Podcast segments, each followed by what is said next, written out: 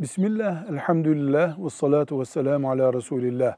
Abdest aldıktan sonra krem kullanan birisinin namazında sakınca var mı?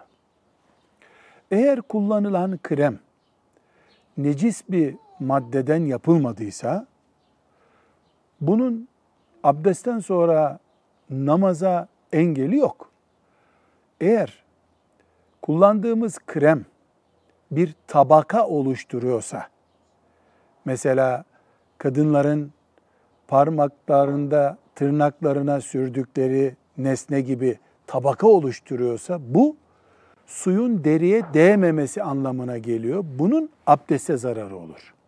Tabaka oluşturan kremin, boyanın deriye suyun teması açısından abdeste zararı olur. Namaza zarar veren odur.